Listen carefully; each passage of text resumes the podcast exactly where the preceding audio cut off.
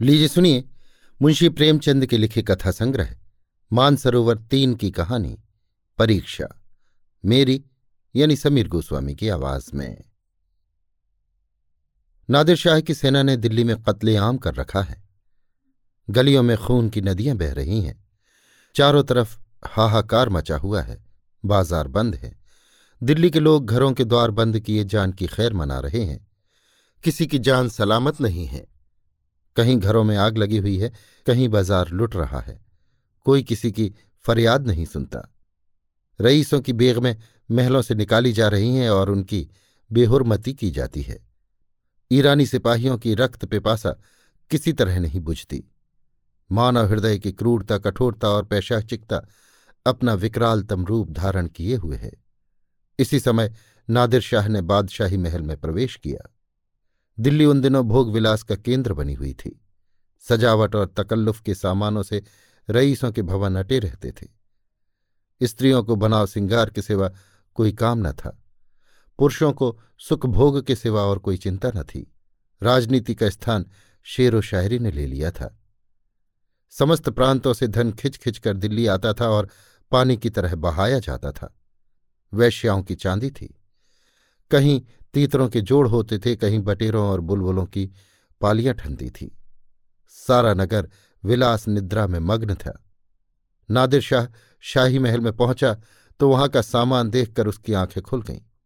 उसका जन्म दरिद्र घर में हुआ था। उसका समस्त जीवन रणभूमि में ही कटा था। भोग विलास का उसे चस्का न लगा था। कहाँ रण क्षेत्र के कष्ट और कहाँ ये सुख साम्राज्य? जिधर आँख उठती थी, उधर से हटने का नाम न लेती थी। संध्या हो गई थी। नादिर शाह अपने सरदारों के साथ महल की सैर करता और अपने पसंद की चीज़ों को बटोरता हुआ दीवाने खास में आकर कार चोबी मसनत पर बैठ गया। सरदारों को वहाँ से चले जाने का हुक्म दे दिया।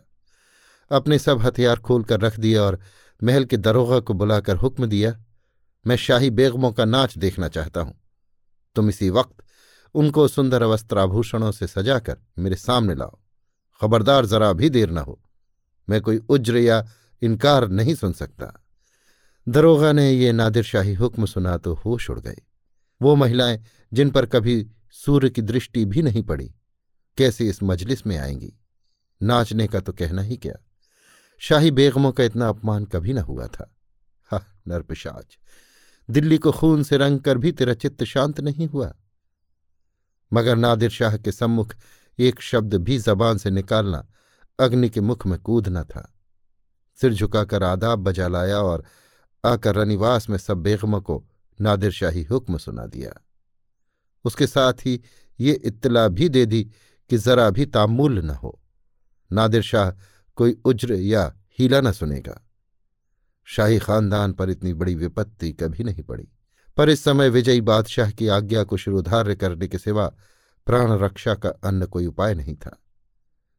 बेगमों ने ये आज्ञा सुनी तो हद बुद्धि सी हो गई। सारे रनिवास में मातम सछा गया। वो चहल पहल गायब हो गई। सैकड़ों हृदयों से इस अत्याचारी के प्रति एक शाप निकल गया।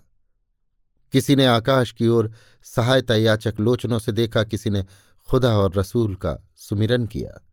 पर ऐसी एक महिला भी न थी, जिसकी निगाह कटार या तलवार की तरफ़ गई हो। यद्यपि इनमें कितनी ही बेगमों की नसों में राजपुतानियों का रक्त प्रवाहित हो रहा था, पर इंद्रिय लिप्सा ने जौहर की पुरानी आग ठंडी कर दी थी। सुख भोग की लालसा आत्मसम्मान का सर्वनाश कर देती है। आपस में सलाह करके मर्यादा की रक्षा का कोई उपाय सोचने की मोहलत न थी। एक एक पल भाग्य का निर्णय कर रहा था। हताश होकर सभी ललनाओं ने पापी के सम्मुख जाने का निश्चय किया। आँखों से आँसू जारी थे। दिलों से आहें निकल रही थीं, पर रत्न जटित आभूषण पहने जा रहे थे। अश्रु सिंचित नेत्रों में सुरमा लगाया जा रहा था और शोक व्यथित हृदयों पर सुगंध का लेप किया जा रहा था। कोई केश गुथाती थी, कोई मांगों में मोतियाँ पिरोती थीं। एक भी ऐसे पक्के इरादे की स्त्री न थी जो ईश्वर पर अथवा अपनी टेक पर इस आज्ञा का उल्लंघन करने का साहस कर सके।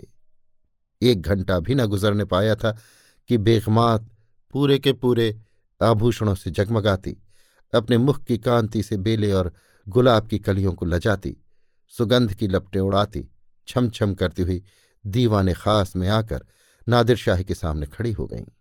नादिर शाह ने एक बार कनखियों से परियों के इस दल को देखा और तब मसनत की टेक लगाकर लेट गया, अपनी तलवार और कटार सामने रख दी। एक क्षण में उसकी आँखें झपकने लगी। उसने एक अंगड़ाई ली और करवट बदल ली। जरा देर में उसके खर्राटों की आवाज़ें सुनाई देने लगी। ऐसा जान पड़ा कि वो गहरी निद्रा में मग्न हो गया है। आध घंटे तक वो पड़ा सोता रहा और बेग में ज्यों की त्यों सिर नीचा किए दीवार के चित्रों की भांति खड़ी रहीं। उनमें दो एक महिलाएँ जो ढीठ थीं, घूंघट की ओट से नादिर शाह को देख भी रही थी और आपस में दबी जबान से कानाफूसी कर रही थी। कैसा भयंकर स्वरूप है। कितनी रणोन्मत्त आँखें हैं, कितना भारी शरीर है, आदमी काहे को है, देव है। सहसा नादिर शाह की आँखें खुल गई। परियों का दल पूर्ववत खड़ा था। उसे जागते देखकर बेगमों ने सिर नीचे कर ली और अंग समेट कर भेड़ों की भांति एक दूसरे से मिल गईं। सबके दिल धड़क रहे थे कि अब ये जालिम नाचने गाने को कहेगा। तब कैसे क्या होगा?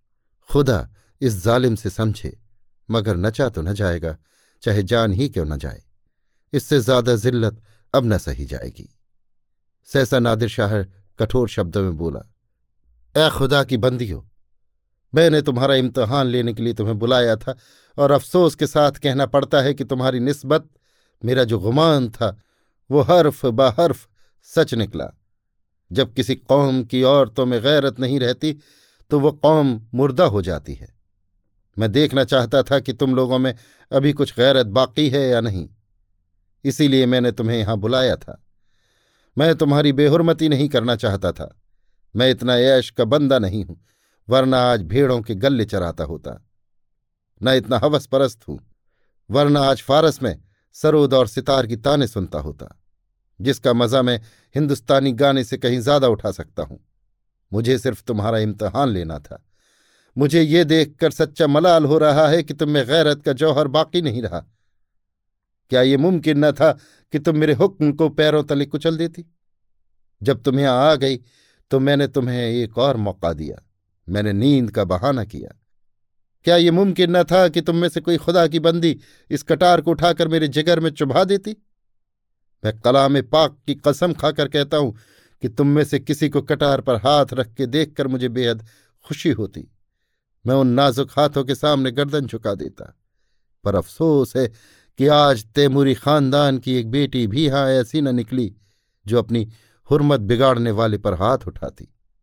अब ये सल्तनत ज़िंदा नहीं रह सकती। इसकी हस्ती के दिन गिने हुए हैं। इसका निशान बहुत जल्द दुनिया से मिट जाएगा। तुम लोग जाओ और हो सके तो अब भी सल्तनत को बचाओ, वरना इसी तरह हवस की गुलामी करते हुए दुनिया से रुखसत हो जाओगी। अभी आप सुन रहे थे मुंशी प्रेमचंद के लिखे कथा संग्रह, मानसरोवर तीन की कहानी, परीक्षा। मेरी यानी समीर गोस्वामी की आवाज़ में।